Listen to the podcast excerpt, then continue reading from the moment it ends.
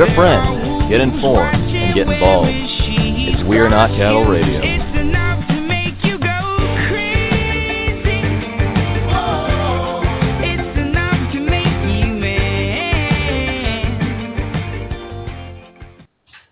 That's right, everybody. Welcome to We Are Not Cattle Radio. And if you didn't notice, that is the old intro music from almost two years ago. And there is some significance to that.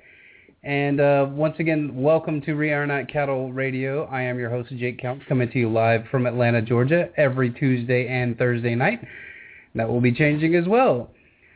So it is the eighth day of April 2014, and I have with on the line uh, Rick Staggenborg from, let's see, what's the best way to describe you, man? I guess um, you're a friend of the show now, right? So uh, Yeah, I'm from planet Earth. Yeah, there we go. Some people would question that, but I can show my birth certificate, the real one. yeah, or you could, you know, you could be like Karen Hudes and and say that everybody in the Vatican has cone heads. So it's unbelievable. This this entire planet with crazy people running around, disinfo agents everywhere, trying to incite divide and conquer strategies. It uh, gets a little old. But anyway, well, before we get to, I got Rick on the show tonight. Um, we're going to cover the waterfront. We're actually going to cover um, some pharmaceutical stuff, which I talked about last show. So first off, let me apologize to everybody for the last show that I did last Thursday. What um, what happened was evidently a glitch in Blog Talk Radio, and it only happened to me and four other people, but we all experienced the same thing. So if you tried to listen, you heard me skip around for a little bit, and I'm kind of disappointed because it was one of my better shows. But um, you know, all that being aside, I will be moving uh, the the this month, and will be um, I will still have my archives at Blog Talk Radio, so you guys will be able to find me there. But uh, I will not be running live shows through them. I'll be running them through Liberty Movement Radio, and it will be on Thursday night, uh, same time, 9 o'clock, and then uh, Sunday in the morning, and I haven't figured out what time, whether it's going to be 11 or 10. So look for that schedule change coming up. I'll tweet it out. I'll um, I'll put it all over Facebook. I'll put it all over my stuff. So anyway, that's all the housekeeping I've got. Um, Rick, what has been going on with you, man? How's how's how's life out there? And um, now you guys are in Oregon, right? Yes, yes. we are. How, how's life out there? Well, things are going pretty good. Uh, as you know, one of my big issues is a constitutional amendment mm-hmm. to um, end corporate constitutional rights and reform campaign finance. Whoops! But the big misstep last week, right? Uh, well, I don't know. It depends on how you look at it uh, after Citizens United, uh, most people went out and got drunk. They were so depressed, and I, I went out and got drunk because I was celebrating. I really figured that people would wake up and realize that the, the basic problem is is corruption of government by special interest money after Citizens United. But you know, even people who realize that it was a serious problem, I mean, 80% of people were were opposed to Citizens United, and a similar number now support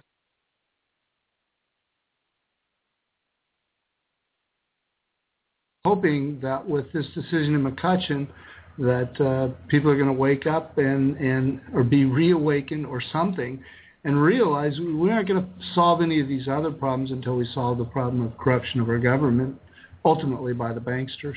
Right, by banking, uh, big business, lobbyists, you name it. And then um, and then it's up to us, the citizens, to hold these people accountable, which um, I think is becoming more of a groundswell now, whether it's on the right, left, whatever. I think the people are really starting to get the picture now that um, that the way the economy is going, the way that um, the way that the culture is going, the society is going, this is all a microcosm of not being involved um, with your fellow humans and, and, and your fellow hab- inhabitants of of the United States and, and sharing ideas with one another, not just attacking each other's ideas, but sharing and, and understanding and having conversations and having dialogue and, and coming up with newer ideas or, you know, take a little bit of this idea and sprinkle in a little bit of that. But I think we get so locked into our ideology that we really do run into some some real big challenges. So the one thing I wanted to get into tonight um, that I covered on the last show, and I don't want to you know keep going back on that, but the one thing that I did want to cover is um, is we have climate change as one of my one of my issues that I wanted to cover tonight, and um, I don't know where you stand on this, Rick, but I have my stances on it for for many reasons, multitude of reasons, and I also want to cover the the idea of big pharma. And and let me say this before we get into either one of those topics, I want to be upfront and honest with everybody. I'm not going to sit here and slam big pharma because it's the trendy hip thing to do. Because let's face it, these pharmaceutical companies, as bad as they can be at some times, they have made drugs and created drugs that have saved people's lives. They've saved my life. They've saved my wife's life. So I don't want to go on this ideal or this uh, this proverbial high horse stating that that big pharma is out to destroy us all and Obamacare is going to destroy us all because it's really not the case. The only thing that will come of these things if they start taking advantage, because it is a capitalist system, and that's one of the things that's going to happen, is exploitation. But typically in a a free market system or a system that has not only regulations but allows the free market to kick these interests out or kick these bad the bad seeds out, much like you saw with what happened at Mt. Gox in the Bitcoin industry. That was a true free market en- enterprise and the fact that Mt. Gox was cheating people. And so what happened? The entire system didn't collapse. It just kicked out the, the really bad cog in the wheel and everything kind of chugged along. Now, obviously, Big Pharma is a little bit different, and we call it Big Pharma for a reason. And I, I put in the show notes that, that Americans have this idea, and we're going to, I guess we'll start with this topic first, Rick, and then get your take on it. You have a lot more training in this area than I do. But there is an idea, and, and this may be just me and my inner circle and my dwellings and my interaction with other human beings on in um, in my life.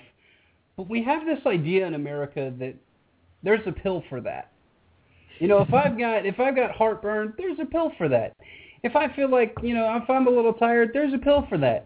Or if I feel like I might go off and you know do something harmful to somebody else, there's a pill for that too. So we run into this system or this idea that eventually that everything's going to have a fix. And Americans are always in for the quick fix, and the quick fix, as we all know, would be, hey, you got some kidney issues? Pop a pill. Hey, you got some stomach issues? Pop this pill. And then by the time you know it, you're taking three or four pills, and then you fed into the system, which I talked about before, which allows these corporations to get so big and then take advantage of the people that really would benefit from them if we kept them under somewhat tighter scrutiny.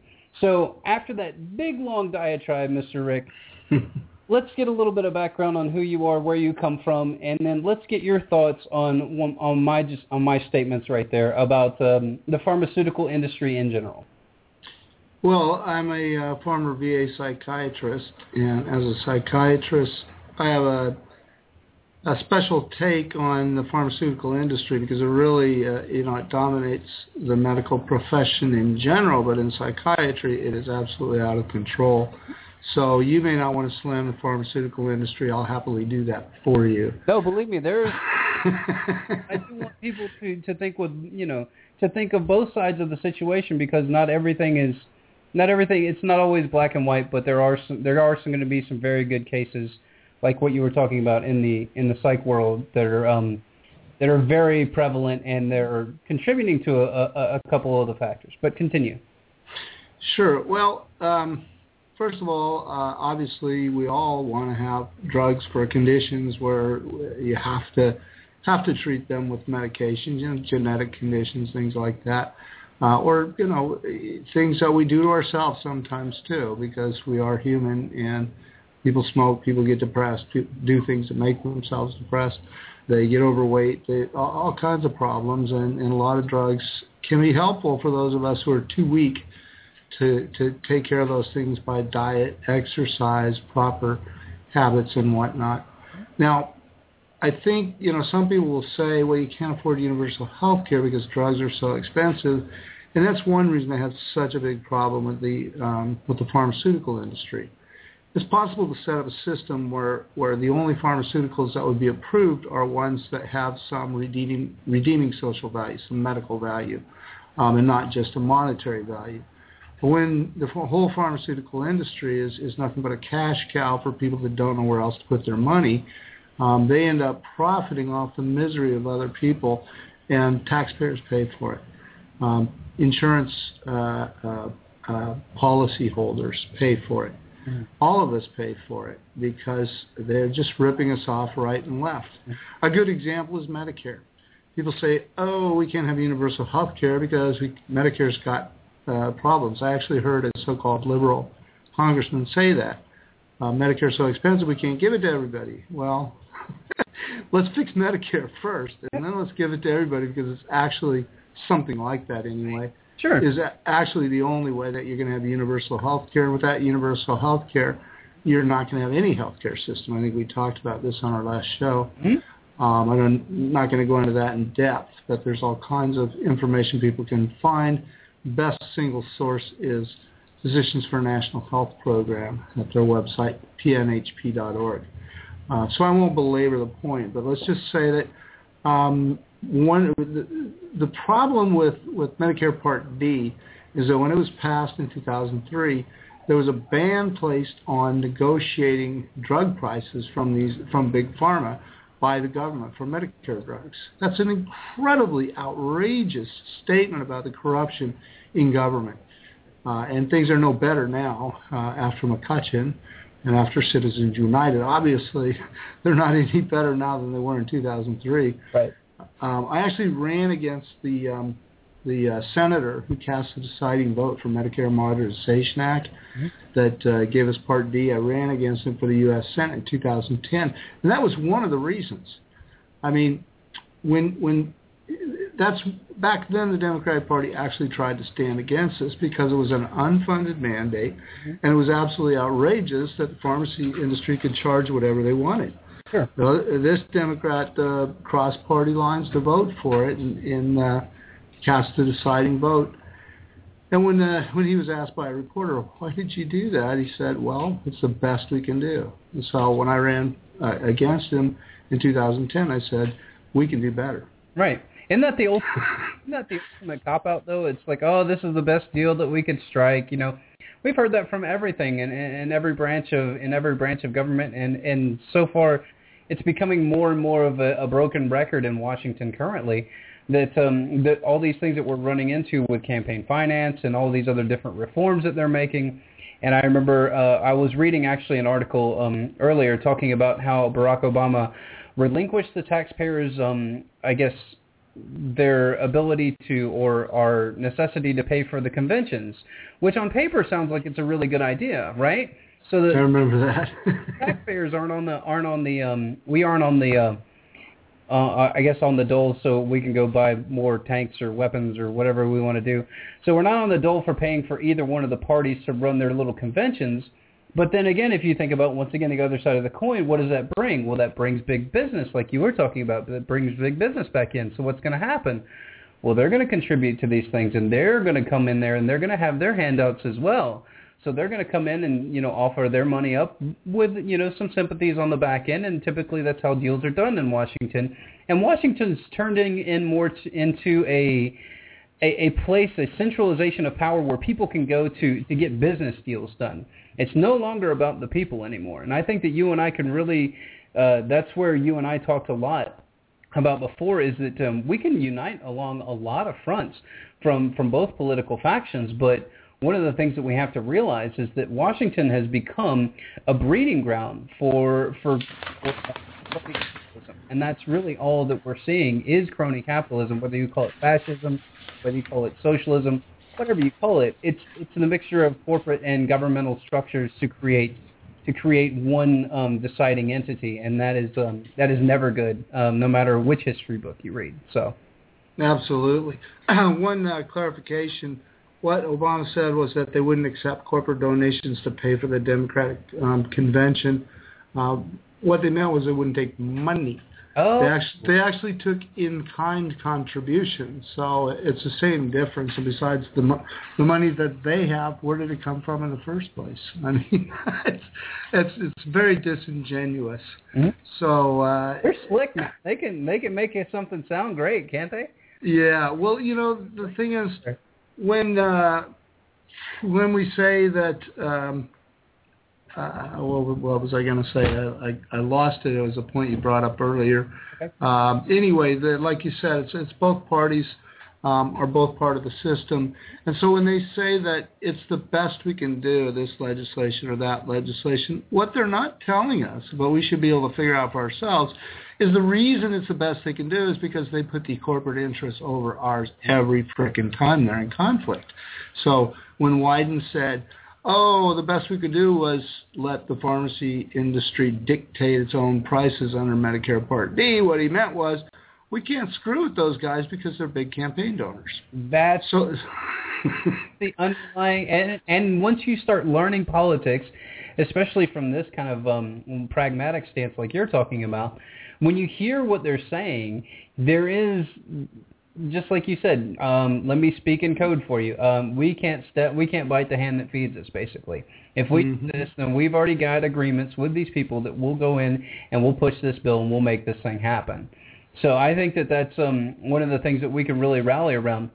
Now here is um, let's talk about it a little bit further. So we've had we've had some mass shootings over the years, and almost every one of these mass shootings is tied to a psychotropic or um, psychiatric drug, whether it's um, whether it's a, a combination of Ambien, you know, you name it, you name it. Mostly serotonin reuptake inhibitors are involved in these issues. Now, a lot of people get excited and get scared when they hear mass shootings and they talk about the frequency of it. And um, I was just laying down a few stats to my father that he thought were pretty funny.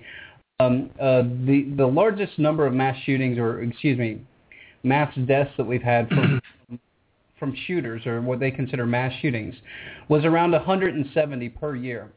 Now, honeybees in uh, North America kill about 200 people a year.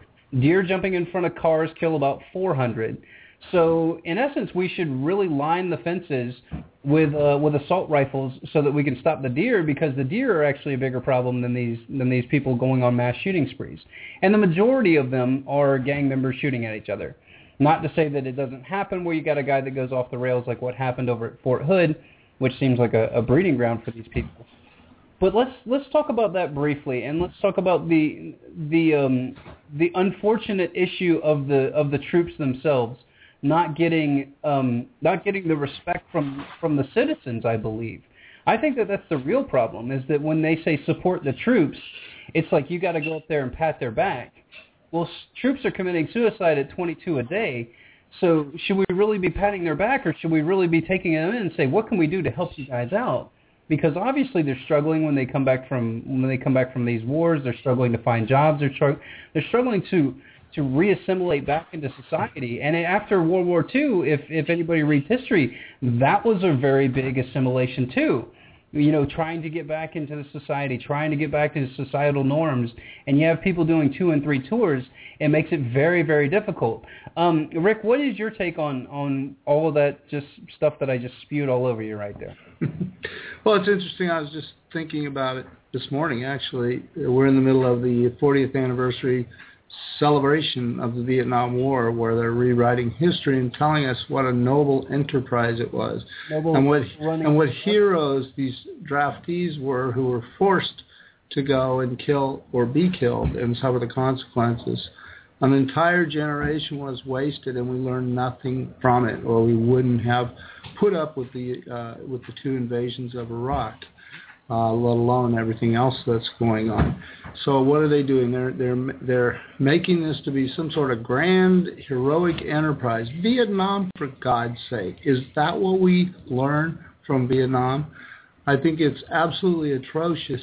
And so you have all these people who confuse supporting the military, or excuse me, supporting the troops and the military with supporting whatever wars the government decides to, to put these kids in. Mm-hmm. Um, and, and so by glorifying war, people think back to their own war experiences maybe or their experiences in the military. Really, I think war is a lot more popular with people who've never been in it, mm-hmm. uh, even if, especially if they have been in the military but never had to face combat.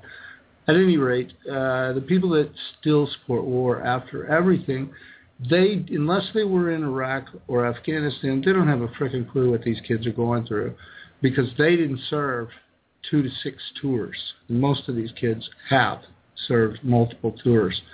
And you are never, it, it's kind of like Vietnam in that you are never really out of the, uh, uh, you never, um, what am I trying to say? You're never safe Uh, you're, you're always you're always subject to assault, whether even if you're in a forward operating base. You know, there's there's missile attacks um, or rocket attacks, whatever, uh, howitz, uh, howitzer attacks, uh, not uncommonly. And every time you go outside the wire, you're you're you could be attacked at any time. Even Vietnam wasn't that dangerous uh, in a lot, a lot of places at a lot of times, and most people served only a single tour in Vietnam. So, so those people say, you know, there actually are people who served in Vietnam in combat who still think war is a wonderful idea. Um, not many, thank God. I don't think I, I haven't met very many, um, but they don't have a clue what's going on. Let alone people who never saw combat not having a clue because they didn't go back for a second, third, fourth, fifth tour.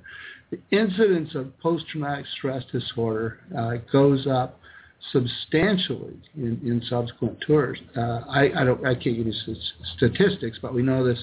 It was also true uh, in Vietnam, uh, but there it was more of a self-selected population because very few people did agree to go back for a second tour unless they were careerists, and the ones that did were pretty screwed up to begin with. Um, so, but now we're we're seeing people, you know, because they're having trouble uh, making their quotas, we're seeing people that don't want to leave because they don't want to leave their buddies behind because they know nobody's going to take their place. So, uh, and then of course on top of that, there's stop loss, which I understand is still going on. I didn't know that, but um, they're having trouble with their quotas again, and now with threats to attack Syria and the possibility we might get involved in Ukraine, um, I have a feeling they're going to have more trouble than ever recruiting. Um, so uh, I, I hopefully that means that we're not going to invade any other countries, but it's, it's just hard to tell because the neocons are insane; they're out of control. Man, they they did a great job at the University of Chicago brainwashing all these people to think that that's a Republican value to go to war and, and preemptive wars and strike and all that good stuff.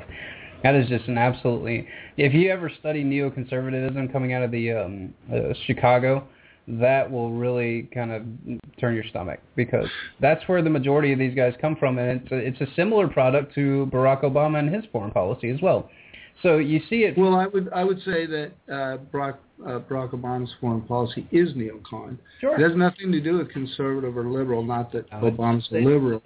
Mm-hmm. That's why they call it neocon because it's not conservative. Sure.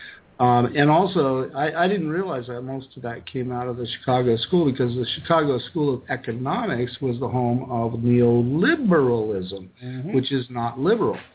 Um, both of these, as I said, I think on a previous show, are two sides of the same coin, which is neo-fascism. Yeah. It's interesting that both schools started at, at Chicago. I didn't realize that. Well, and it's really interesting when you when you look at the the way that you were talking about war is is very very profound um, even even I just pulled this up because I was reading this the other day and I thought it was great that uh, the Washington Post and I'm sure you probably saw this as well. Uh, the headline reads that um, the less Americans know about the Ukraine's location, the more they want to intervene. I mean, does it not like really encapsulate what we're dealing with here? Is that that people that want to for some reason, um, for some reason, they they have gotten sold into the idea, and um, shoot, maybe it was the guys from South Park that really sold it to America, that Team America, the World Police, whatever. They saw this coming ten years ago, made a puppeteer movie about how crazy it was, and now we're really living it, as well as Idiocracy and a couple of other f- films, but but it just goes to show you that people just want to go with the status quo and just go with something because some authority figure told them to. And that's why and I was thinking about the discussion that you and I had when I when I called the neoliberals authoritarians. And the reason that I use that term is because an authoritarian likes to be the authority figure. There, and I didn't mean like authoritarians like the Nazis, just to clarify. I meant authoritarians in, in the fact that they would like to pose as the authority. But that's turning into almost everybody now, where they would like to pose as the authority. We're the experts on this. You guys don't know what's going on in Washington. I was listening to that Rumsfeld clip that was um, about 9/11, where he talks about how we're not ready, and everybody in America just thinks that we're never going to get attacked, and you know you'll see one of these days we're going to get attacked, and then and then everybody will rally around again, and then they'll calm down, and they'll they'll get attacked, and they'll rally around again. Well, if you guys wouldn't go and stir up freaking foment rebellions in the Ukraine, if you wouldn't go over and arm Al Qaeda in Syria, in Libya, and in Egypt, if you guys wouldn't do crazy stuff like this just to be war profiteers, then maybe we wouldn't have blowback. And I'm one of those guys that really does believe in blowback. I mean, how many? Uh, there was a statistic, and I God, I cannot remember where it came from, and it was, I think Ron Paul said it best, where he said that every time you kill one of these, you know, so-called, you know, extremists over there, every time that you kill one of them with a drone, you just created four or five more terrorists. Mm-hmm. Because all they're looking for is revenge. So, you know, not to get on that roller coaster very much, but when I was talking to my father about his tour in Vietnam, and this is kind of where it hit home for me, is that uh, he would. Show, I, I put together a nice picture book for him for uh, Christmas. He took a lot of photos over there. They were incredible so I went through about 2,000 of his photos, put them together, and he would show like bullet holes on the side. And he was in a base that wasn't even near combat. It wasn't even. He said that you would just be hanging out, and then all of a sudden you just start getting mortar shells, and you would just run to the bunker, and everybody hang out for like 20 minutes, and then it's over, and then you just resume your day. So I think that the idea, like you were saying, is that people that are fantasizing about combat, fantasizing about empire and conquest, are the people that aren't on the front lines I've uh, I've talked to many retirees coming out of the military that um, that wouldn't believe some of the stuff that they were telling me. That were talking about the um, dealing with the contractors. That was the most enlightening portion of my conversation with them. When I would talk to a helicopter pilot or a helicopter mechanic, and he says, "I'm making thirty-five thousand dollars a year working for the U.S. Army." And then what happens is you look over to your left and there's a guy that just got out last year and he's back over there working for some, you know, for some corporate interest and he's making $120,000. So mm-hmm. the doesn't stop. It just transfers. And then he says that they always try to come at you. Hey, you're about to uh, you're you're about to ready to reenlist. And he goes and they almost make it so tempting that you can't walk away. And it's like you said, I wonder if most of these guys, or I'm sure some of them love it just for the combat, but some of them love it like like you said. It's it's always wars are never fought about countries. It's always fought about the guy that's standing next to you.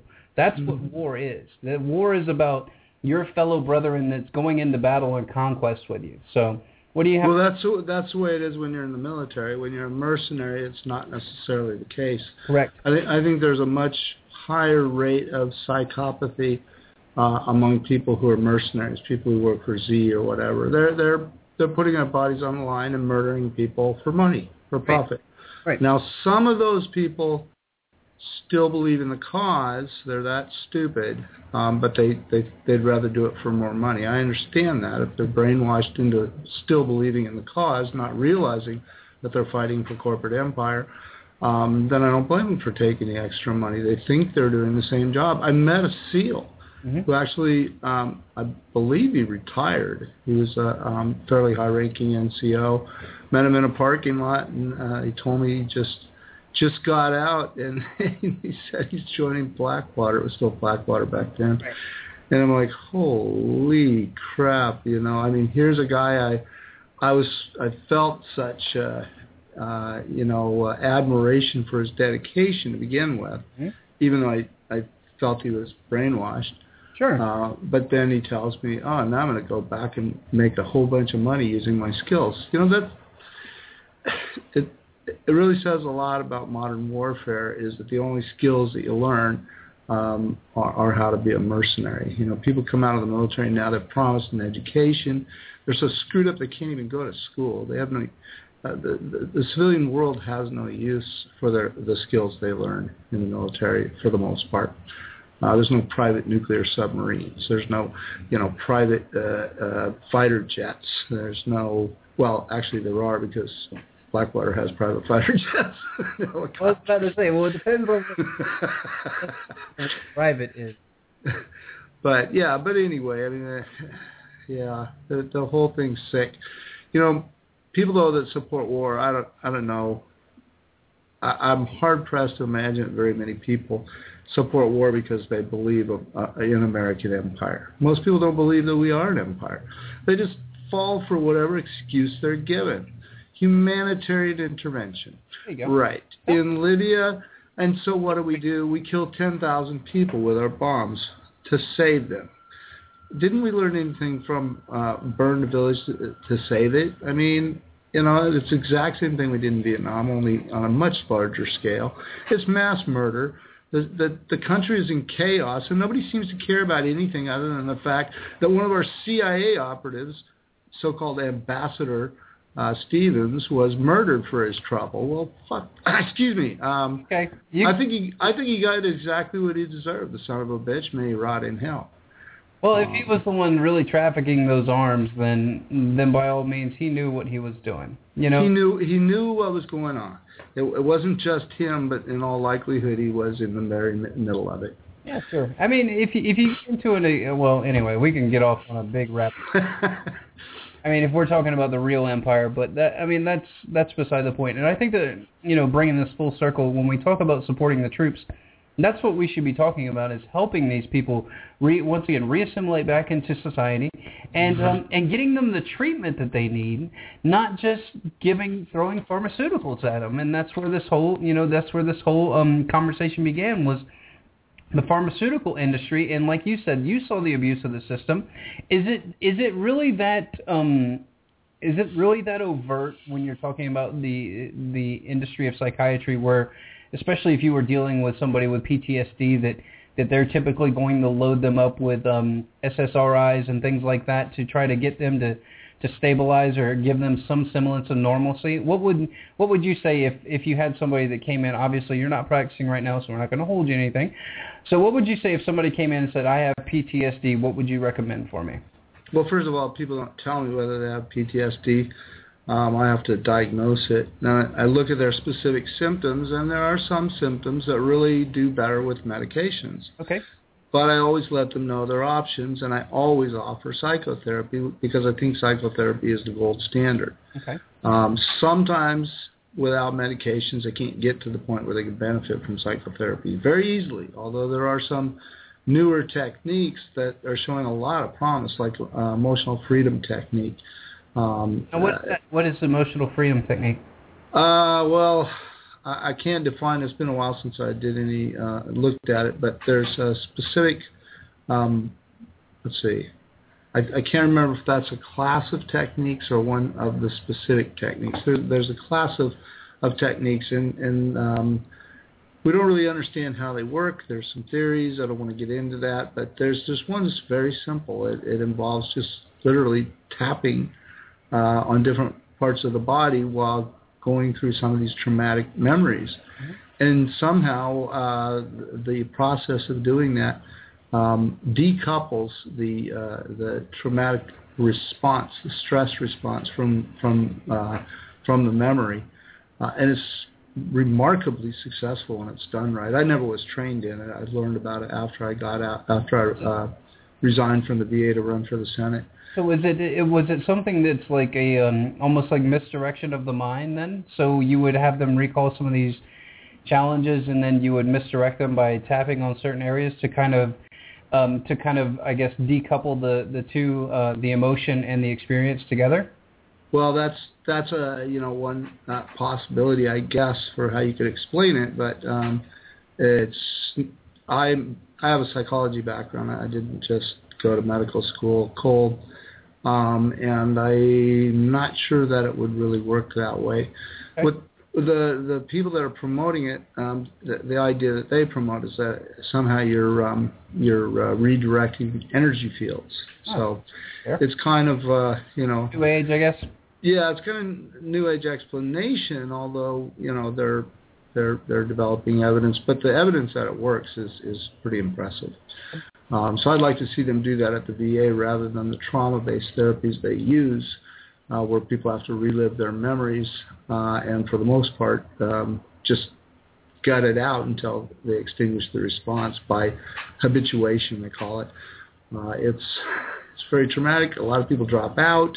Right. Um, and it's another option that people do, and this is what I mostly did because I was mostly working with Vietnam vets who'd been dealing with this for 30 and, and more years when, by the time I saw them.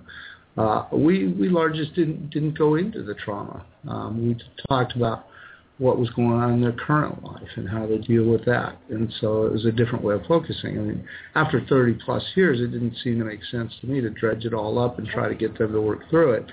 Uh, when they tried to do that right after they came back, it was so difficult for them. They never, you know, they dropped out of treatment for 20, 30 years or whatever. When they come back, all that all that's offered to them is drugs or more of the same. So I, I tried to offer them something different, and I think I think I had a lot of success doing that. But I still use medications. Um, mm-hmm. On the other hand, we're finding out that some of the things that we thought were quite safe have side effects we didn't know about. Okay. Uh, we talked about you talked about SSRIs before. I don't know. I don't. I, I don't know for a fact that most of the mass murders uh, have been people on SSRIs. There have been claims like that forever. Sure. Uh, the Scientologists, you know, tried to make it sound like every time anybody was on a, a medication and uh, an SSRI or any kind of antidepressant and went off the deep end, it was because of the drug. Well, you know, people. Uh, correlation, correlation doesn't equal causation. So exactly, and especially because it's a it's it's not a random population. It's a population of people who are deeply deeply enough troubled that they think they need medications. Sure. And some of them uh, definitely benefit. You know, the uh, the effects aren't nearly as strong as the drug companies try to tell us, and the side effects are actually substantially worse. Mm-hmm. Um, so that the risk benefit uh, ratio, uh, if you really want to explain it to the patient, it's it's not the way that we're taught to explain it. Right. You know, it's, it's very definitely very slanted. Uh, we're taught in psychiatry, oh, you know, if you don't take this, your your depression is likely to become chronic, and even after you recover, you're ten times as likely to. Well, okay, I, I don't remember the exact numbers. you're you're twice as likely to uh, experience a relapse in the first three years. Say that's you guys that's, use, that's pretty realistic. You guys use the fear, uncertainty, and doubt sales technique to sell people on the pharmaceuticals, or at least from that perspective. Well, if it was true, right. If it was true, that's that's valuable information. But I think it, it it overstates the case, and it doesn't take into account that you can get sometimes get the same benefits without medication, and they're much more reliable and they're much more long lasting. Right. And you should never give medications without psychotherapy, or you may foster that kind of dependence. I've I've actually had experiences with a couple of close friends of mine that have um, that have gone to for um, um, that I'm not mentioning names, so you guys will be just fine. but uh, they would go to um, they would go to a psychiatrist for bipolar disorder. So they went and um, within the first they said the first session they got one round of pills. The second session they got another one. They got another one, and I was and and finally they just said well, I just kind of stopped because every time I'd go there, they'd just give me another pill and say, "This should fix it. This should fix it. Fix it." Like, well, she, I'm like, well, damn, I can do that. Just give me a whole line of them back in the back, and we'll just say, which one have we tried? The green ones. All right, we'll give them the blue ones. See if that fixes it.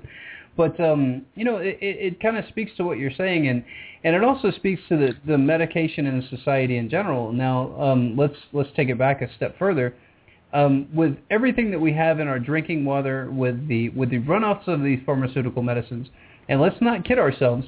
Most people, when they decide to stop taking some of these SSRIs or mind-altering drugs, whatever they are, whether it's something like Ambien to help you get sleep, the the gut reaction for most people, because I guess they've seen it on TV enough, is that they're gonna just I'm gonna flush these down the toilet. Well, that's a great idea, but guess what? Now you just infested that stuff into our drinking water because it's going to get recycled eventually, and we can't take all that stuff out of the water. So, what would you? I mean, I don't know how much study you've done into water fluoridation and um, and also runoffs and things like that, but do you think that that has a um, just to let you know that that uh, I'm sure you you're well aware of this, but uh, fluoride does have negative effects on on brain function. It also has negative effects on uh, being able to focus but um, they haven't really pinpointed it because the Chinese studies say it drops to like 15 points. The Canadian study said it drops IQ 10 points. But either way, we're working off of some kind of detriment and with uh, hydrofluorosilicic acid in drinking water. So in essence, we're all being medicated to a certain extent. Do you think that that's a reason that some people can't break through and listen to some of these issues that we're trying to break up and, and espouse to people and have conversations about? Do you think that that might be one of the issues that we're dealing with, or is that just me um, playing Mr. Conspiracy Theory? You mean because they, their brains have been affected by fluoride? Is that what you mean? Fluoride, um, any kind of uh, um, any kind of um, runoff from from um, from highly um, highly toxic like pesticides and things like that, because those get into the drinking water as well. Anytime you, you put something into the water table, it's going to be extracted eventually for our drinking water because one of the things that we're running into is that we're running out of drinking water and that's supposedly one of the big challenges in the next five to ten years is the lack of food and the lack of drinking water which reminds me I got to get to my article here in a minute. But go what do, what do you think of that? I mean is that just me being overly paranoid or is that have some grounds in uh, reality? Well I don't know. I haven't reviewed the literature on fluoride um, but I hear about a lot of uh, possible health effects that it has from people I respect, like you, mm-hmm. who have looked at the literature. So I wouldn't say you're paranoid at all. Okay. As far as the drugs, um, the only ones I'm aware of that probably have uh, a notable physiological effect mm-hmm. are the hormones. The, the hor- hormones are, are really bad. Uh, there's hormones in so many different uh, foods kids are exposed to, and uh, a lot of uh, drugs have hormones in them and food waste products, and they get into the water supply, probably from what I've read, in concentrations high enough to have biological effects. So then you have things like PBAs, BPA uh, and stuff like that. Uh, B, BPA, right? Sorry. That's okay. Yeah, BPA, um, and uh, I had a guy on my show, Kevin Galalae, who believes that uh, BPAs and fluoride are deliberately introduced into the water supply because they affect fertility. Uh, we know that BPA has hormonal effects. I haven't read the literature on whether fluoride does or not, but it has the sterility effects in in larger quantities. Yes. Yeah, his his his uh, research has led him to the idea that this is a deliberate form of population control, because the people who think about things in global terms know that we're already well past a, a sustainable population. Sure. And because we won't voluntarily control our population, they figure it's their job to, uh, he says, uh, they figure it's their job to control the population Not just, without our knowing. Well, that's what the Club of Rome said. They're like, well, you guys don't voluntarily control this stuff, so a death rate solution must be implemented. So we can't control ourselves from a birth rate standpoint, like what you and I you and I talked about this as well. Um, but um, yeah, so it's it's interesting to see how all of this stuff kind of ties in together with society and societal norms because you know a lot of people wouldn't even admit that there is something wrong with their water because they're going to go to their tap, they're going to you know turn their water on, it's going to be clear, and then they're going to you know filter it through um, their little Brita filter or whatever and they're going to feel like they're getting good clean water when that's typically not the case because you have you have microcells that can go through all kinds of other different things that can cause havoc with your brain, cause havoc with your endocrine or your um with your with your bones, um, with your gut, with your kidneys, all kinds of different challenges. So, um, needless to say, everybody, fluoride, um, filter your water, please, and use the ProPur Pro One water filters. I am not paid by them. But I tell you what, that is the best tasting drinking water I have ever had when I use my ProPur. So there you go. That's a, a plug for, I guess, um, mental cognition and mental awareness. And be sure that uh, Josh Wiley is on the show quite a bit. This will tell you a little bit about his due diligence, Rick. He actually went down to the local facility that bottles his bottled water to make sure that they weren't adding fluoride to it. He took. All right. I was like, that's a little far. He's like, well, I got to make sure I'm not getting poisoned. I said, well, that's a very, very good point.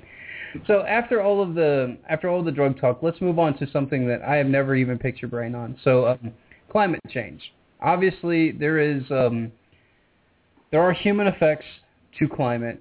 There are human effects to to um, to the Earth in general, to our habitat.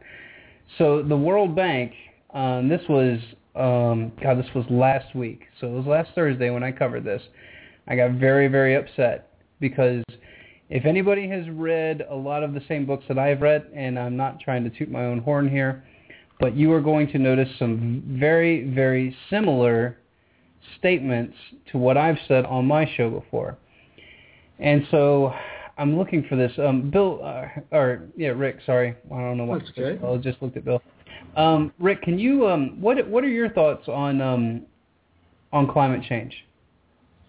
Um, well, I'm not an expert on it at all. I can't quote statistics. I keep seeing people claiming that we're in a cooling trend. I haven't seen the data on that. Okay. Um, I do know we're in a longer term warming trend. Mm-hmm. We set, you know, records for high average temperatures uh, globally Mhm. Uh, for decades, Sure. and that there's a correlation between that and CO2 concentration and other greenhouse gases. Okay. That there's a, a consensus of uh, of uh, global, uh, excuse me, environmental scientists that this is uh, uh, this correlation is real. It's causing global warming. Um, that is again average uh, temperature. Uh, of course, we're seeing climate extremes, and so um, the preferred term is global climate instability. Sure. But but if you look around, the, the, the evidence is obvious. I mean, we're seeing um, mass melting in both polar ice caps, Greenland. Uh, the snows of Kilimanjaro, there for centuries, have disappeared. Mhm. Um, Glacier National Park, I visited in 2010, has essentially no glaciers anymore on the American side. Uh, it just anywhere you look, California's in record drought. Look at Lake Mead; it's like 30 feet down below normal. Um, I mean, and then then you have all these superstorms. Um, the the number of storms is going up uh, dramatically. Of, of super powerful storms is going up dramatically. Uh, that would make sense when you're seeing these tremendous temperature um, variations Mhm. Uh, that we we haven't seen before in modern history. So I mean, it, all, it the story makes sense to me. I'm not a climate scientist. I can't I can't counter every little fine argument, but I do know that the whole idea that climate change uh, or climate climatologists, climate scientists who are pushing this idea that uh, that we should be concerned about global climate change are not being paid by the oil industry, and a lot of the the uh, few Mhm. who are arguing with them are. So you got to follow the money. You always got to follow the money. The idea that these people are getting rich promoting uh, uh, climate change theory is just incredible. Well- when you look when you look at how the oil industry is paying off the other side. Well, here's what happens, and this is why I will always err on the side of caution and say exactly what you said. I've done my research, I've done my due diligence, but I am by no means an expert, and I do have my I do have my issues with some of the things that that that um, the the so-called experts say. Just because when you read the writings of what people wrote 100 or not even 100 but like 75 years ago and 50 years ago they said that they were going to move to an energy-based economy. They were going to do away with fiat currency. They were going to move to an energy-based resource economy and the way that they were going to try to do it was through carbon and through carbon credits and then they were going to back it with the SDR, and that came out a little bit later because you have to have something to back. The, excuse me, you're going to have to back the SDR, the standard drawing right, with something. And so their idea was we'll back it with carbon, which once again, all these things sound really great in theory. So here is what I I understand to be correct in the climate change model. Number one, I don't know what the hell is going on. We'll just put it that way. Uh, temperatures go up, temperatures go down, ice caps melt, they reform. All of those things are very, very true. Whether the extremes are there or not, I, once again, I'm like you, I would like to see more and more data. But here's what I do know. When the World Bank comes out and tells you something, it is typically for an alternative motive. Now, what I do know is that Al Gore and his partner, and his first name slips my mind, but his last name is Blood, and I've talked about them on my show very, a lot. And Blood and Gore actually own the carbon trading system that is handled out of the out of the Royal Bank in uh, in England.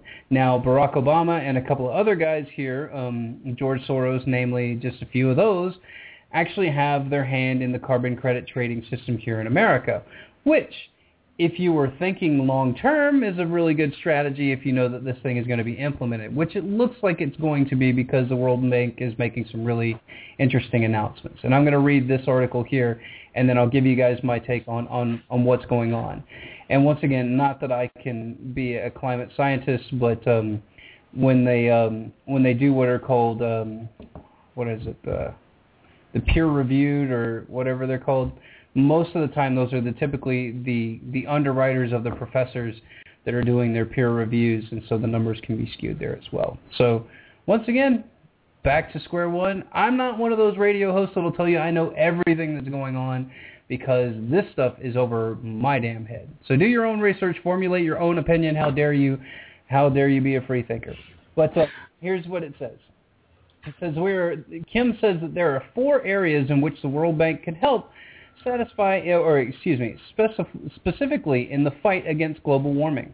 Number one, finding a stable price for carbon. Number two, remo- removing fuel subsidies. That actually sounds like a good idea.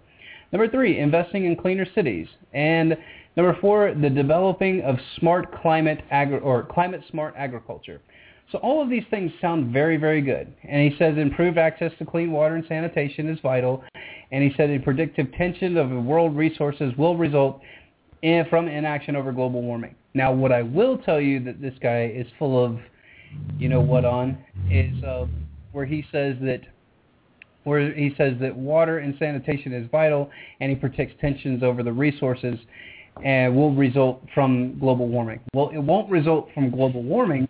It'll result from people like George Soros cutting people's water off in foreign countries and then extorting them and saying that they got to privatize their entire water supply.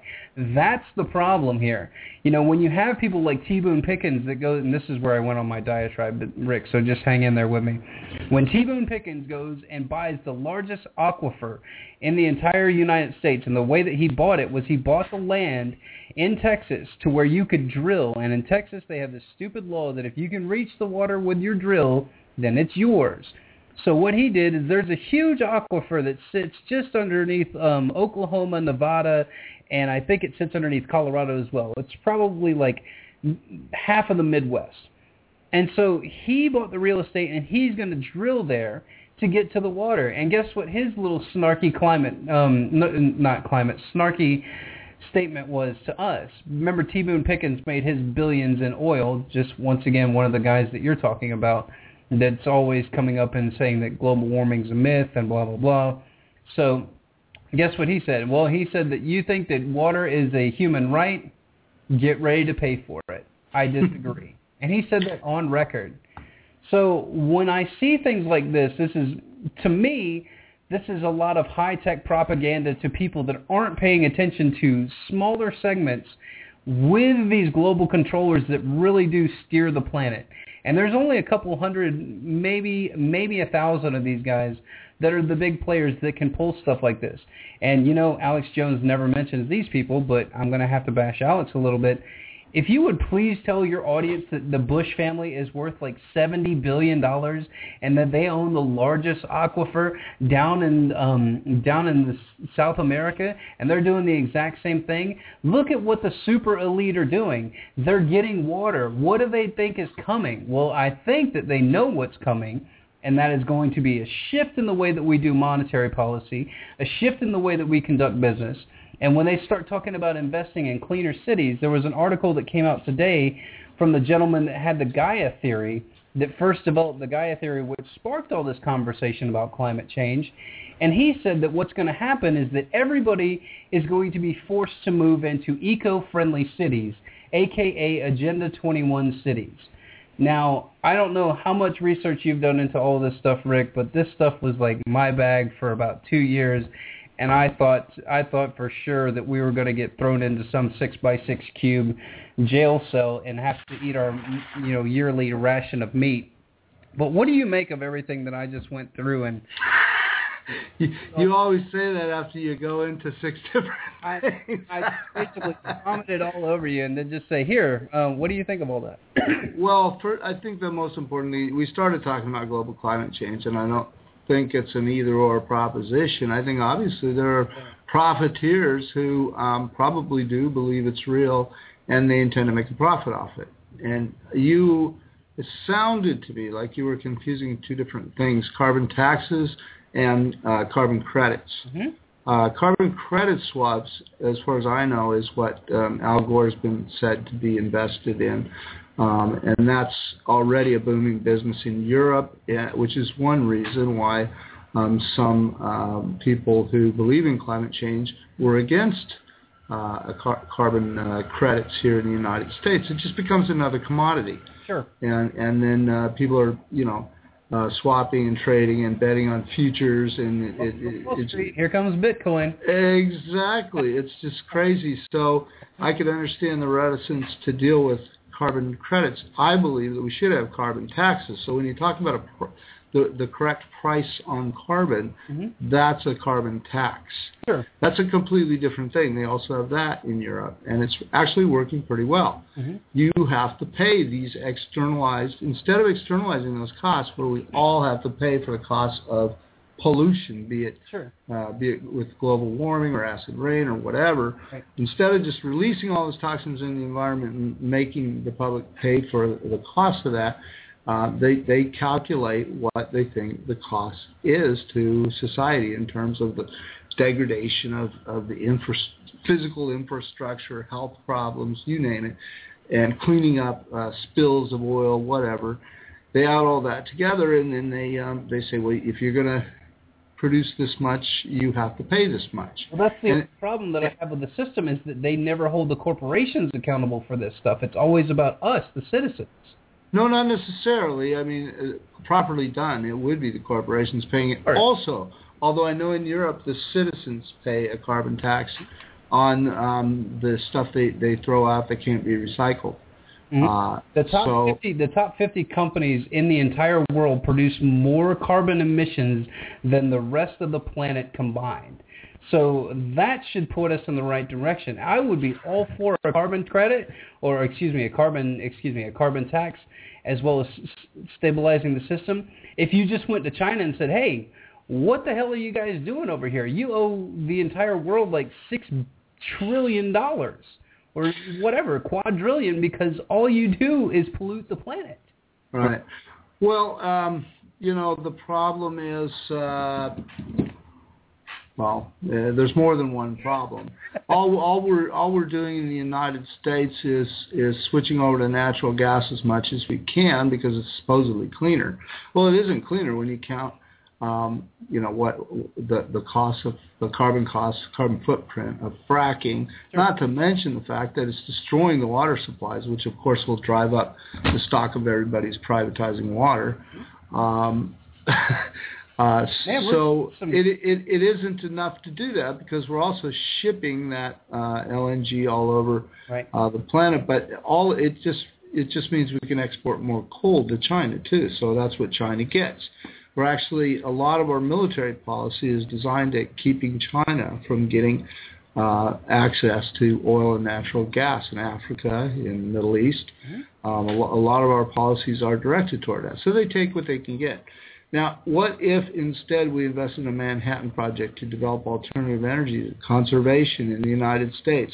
Um, then, then China we'd really be holding them responsible. But no, we always say, "Oh, you go first. It won't do any good if we don't." Whoa, whoa, There's, whoa, there's want us to invest money? Hold on.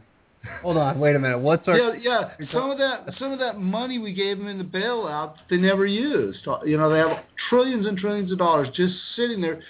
It's it's actually being played in in in the uh, the uh, Wall Street stock market casino, endangering the economy again when they could be investing in, in alternative energy. Most importantly, but why don't they? Because the banks are the controlling interest in the um, six biggest oil companies in the world. There we go. They are also they also own controlling interest. Here's something that people really need to know. The top 143 corporate international corporations in the world control 40% of the assets and get 60% of the profits from the top 43,000 Mhm.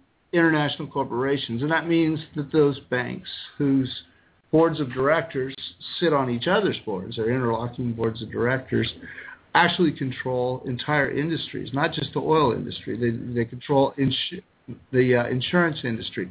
I'm sure they control telecommunic. I haven't looked into it. It's hard to track this down actually, but I'm sure they control telecommunications, Oh, they do. uh, media, uh, you know, one way or the other, either directly or indirectly, because they are the biggest players in the world. They're the ones that decide when we're going to war for natural resources. Right. They're, they're the ones that that can corner uh, metals markets, and uh, you know, and and need I go on? No, no, no. You hit every you hit every talking point like it was going out of style because um, that is exactly, and this is why it makes me so mad to see Karen Hudes do this stuff to herself. And you know, God save me if the Pope is from another planet, then I'll eat my hat. That's exactly.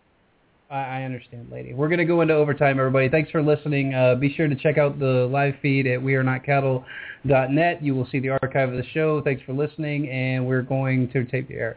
So anyway, I want to finish up with this and, and then let you say your piece because uh, that was a really great, that was a really great diatribe right there. By the way, it's one I should slip into every show. Absolutely, because um, that's exactly what Karen Hudes exposed when she was at the World Bank. She went through with a bunch of tech guys and found that about 40, there was, I think that was like four or five different little groups or pockets of people. I'll have to get the numbers right because I don't want to mislead anybody. But they controlled 45% of the world's assets. This little group of people controlled 45% of the world's assets. And so when you look at the system like this, how do you tear the system down? How do we reverse the system? What do we do? And I think that that's a that's a um, that's a topic for a whole other show. But uh, I can I can summarize it for you very quickly. Uh, the, the the way they have their power, the way they exercise their power is by bribing politicians, particularly in the United States. So the real problem is corruption. Mm-hmm. If we can make it harder for them to buy our politicians, then we can take them on. That's the only way. Man, and once you start researching in here, um, if I, I'll show you when we go off air. I'll show you a really great book to read that'll make you probably lose sleep at night, but not you. You're pro- you're all used to this. but uh, anyway, um, in closing, Rick, so we covered a little bit of everything. We bounced around a little bit. Um, What's uh, what's front and center on your mind moving forward? Uh, what do you think people should pay attention to over the next uh, week or so to when we can have you on again? Well, um, there's going to be a, the movement to, to, amend the Constitution is growing, and, and, I just encourage people to think about the fact this is the central problem for the reason I just stated. Mm-hmm. Uh, the banks control the U.S. government. The U.S. government is the biggest uh, economy and military in the world. And if we can break that their control over the U.S. government and uh, take back America for the people, then we have a chance to create the kind of world society that we want. And we have to think in global terms uh, be it because of global climate change or because of the limited uh, resources of the planet, the fact that we're uh, terribly overpopulated right now. These are global problems. We can't solve America's problems unless we take into account uh, the effect that the kind of society we want uh, is going to have on the world. Sure, and um, I would say that I would say that the the con the con con that's been going around, if that ever comes to fruition, um, that might open up some really interesting dialogue because now now it's the people basically dictating what's going to go on. Of course, you might have the special interest in there whispering in somebody's ear, but I think that that would get everybody's attention, or at least, I mean, if you've taken one damn history class in the entire history of your life, and you say, wait a minute, the the American government is going to have a constitutional convention When's the last time we had one of those? Oh, never. oh. Well, actually, actually, we did. Oh, we had the first. Yeah, we. Had, I, um, well, my man Patrick Henry, and if you've never read about that guy, God, like I said, everybody, please read about that man. What an incredible dude he was. I mean, let me let me just say something. Though. I'm not talking about a constitutional convention. Some people are. Mm-hmm. But I don't think it's practical. I do support the people that are doing that work because they will bring the issue to the fore. Sure. But I think I think the way it's going to happen is we will have to make support for a constitutional amendment a uh, campaign issue in congressional elections that's what I'm working on, and I think. So you would state that that we would go um, through the states in order to get the amendment passed, correct? No, no, th- through through Congress. Why would you go through Congress when we can when we could uh, initiate it at the state level and then and then take it and ratify it at Congress? I mean, no, it, do, it doesn't work that way. The states ratify it either way. Right. I mean, we ratify it either way, but we can submit Right. it once it gets to a three fourths. We can we can submit the amendment. Well, that's a, a complicated issue. Um, but let's just say that um, the biggest reason, I think, is because most liberals and most conservatives are afraid that the other side will control the process. Fair. And so that they will not agree to a constitutional convention. Hmm. Uh, e- even if uh, even if it went, no, I, I, I, it ain't going to happen. But I do I do encourage. Well, also Congress is going to fight it. That It's not clearly defined what it takes to to get a constitutional Yeah, and convention going. everything's on the table. Everything's on the Right. first. Am- Well, that's the fear, and that's why most liberals and most conservatives don't want to take that chance. And I don't think it's worth it either. I think we need a constitutional convention, but I don't think the people of America are ready yet because we don't trust each other. Uh, If we can work together to pass a simpler one amendment Mhm. that will um, reform campaign finance by declaring that money's not speech, and that will take away this idea of corporate constitutional rights. If we can work on that, we can work on fighting NDAA, getting that uh, out, ending NSA spying, uh, ultimately ending the entire war of terror, which is nothing but a war for corporate domination of the planet. Um, if we can work together on those kinds of issues, then I think by the time, by that point, people who now think of themselves as liberals and conservatives, or conservatives, I mean, will be able to talk to each other and realize that we have common interests here. And, the, but the, the most important interest we have together is establishing uh, democracy, or more precisely, a democratic republic in the United States. I couldn't I couldn't agree with you more. And now this will this will come into my philosophical meetings, but. Um, when I when I look at the way that I would like to see a society function, I think that a lot of people, even even if they're so-called um, a liberal person, would would really understand the the philosophy behind anarchy. And I'm not talking about chaos and once again understanding what the verb means, anarchy. If you break it down, what is what does archy mean? It means to have a pyramidal structure. It means to have something to where there's a there is a top and there's a bottom. So what would anarchy mean? It means basically archy means rulers. So if you have an oligarchy, you have a, a group of rulers. If you have a monarchy, you have one ruler. And if you have anarchy, what does that mean? You have no rulers. So everybody gets a fair shake. And so that's where I think that humanity will go eventually. It's kind of like what Thoreau said that that um, that humans will will eventually elect no government when they're ready for it. When they're ready Mhm. for it, they will accept no government whatsoever because then that way they're accepting themselves for their own personal for their own personal responsibility and accepting that if I go out and do something that that might be dangerous, like if I go out and shoot heroin and get in a car and I get in a wreck, then by all means you should be punished and you will be punished because there will be laws stating that you can't endanger somebody else in a com- in an altered state. Period. Point Mhm. blank. The end. So. Well, I I understand that, and I think uh, you know, again, we could do a whole show on it. But I, I agree with you. This should be our ideal. This should be where we're heading from. But the problem is, too many people are authoritarian in their psychology, and they don't even know it. But they they just believe there has to be some authority out there telling them what to do, and they're scared. It's frightening the idea of being responsible for themselves.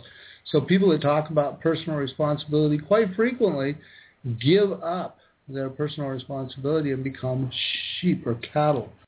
Right.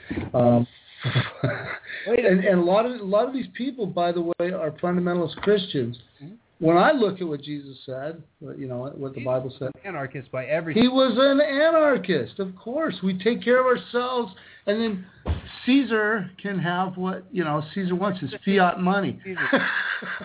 I, Caesar is not getting my paycheck either. Well, he can have his fiat money. Render under him what is Caesar's. You know, we can take care of ourselves. Exactly, and, and thank you so much for bringing that up because I run into a lot of people like that that um, that really do. They want to.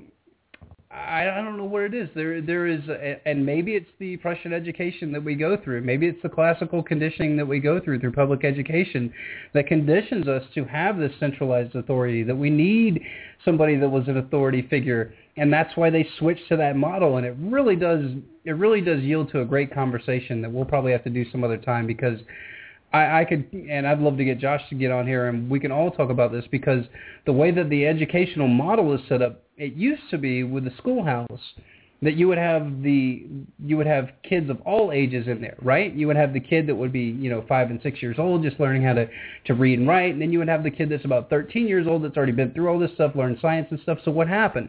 The 13 year old would go and help the little five and six year old. They'd help teach him how to write and teach him how to do things. So now he becomes a teacher. He starts to figure figure out how to communicate better with with people of different ages, and he starts to become a more well rounded person. So now what we have are people that are walking around through life looking for people to tell them what to do. How many times, I can't tell you how many times in corporate America I've heard people say, I wish somebody would just tell me what to do. I wish somebody would tell me what to do. Dude, make up your own mind. Grab the bull by the horns and go do something yourself. Well, I don't want to get in trouble. And then, mm, once again, now you're into to the slave mentality of there's an authority figure that's going to tell me what to do, and if I do something wrong, that I will be punished. So it's it's a slave mentality versus a freedom mentality, and we just got to change it. So that's it for the show, everybody. Thank you so much for listening. Um, Rick, where can everybody check your stuff out here? You've been on here before, but I will put it in the show notes. I'll link to your Facebook page, and I'll link to anything else. You, you got a website also, right?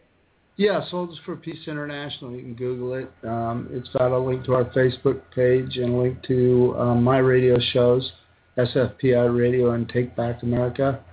Uh, what else? Uh, of course, it has my blogs on it. Mm-hmm.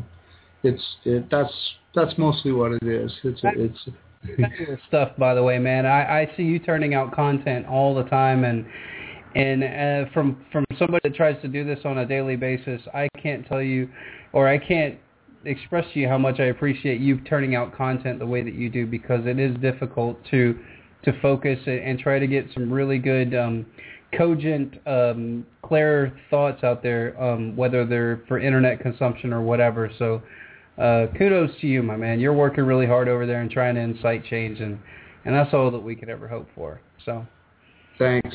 Well, that's it, everybody. Thanks for listening. Remember, get a friend, get informed, and get involved. Uh, check me out at We Are Not Cattle TV. Um, you will actually be able to see the video of Rick and I's conversation up there probably sometime tomorrow. So thanks for listening, everybody. Share this podcast with people you know, people you like, and people that you want to get out of the status quo. Take care, everybody.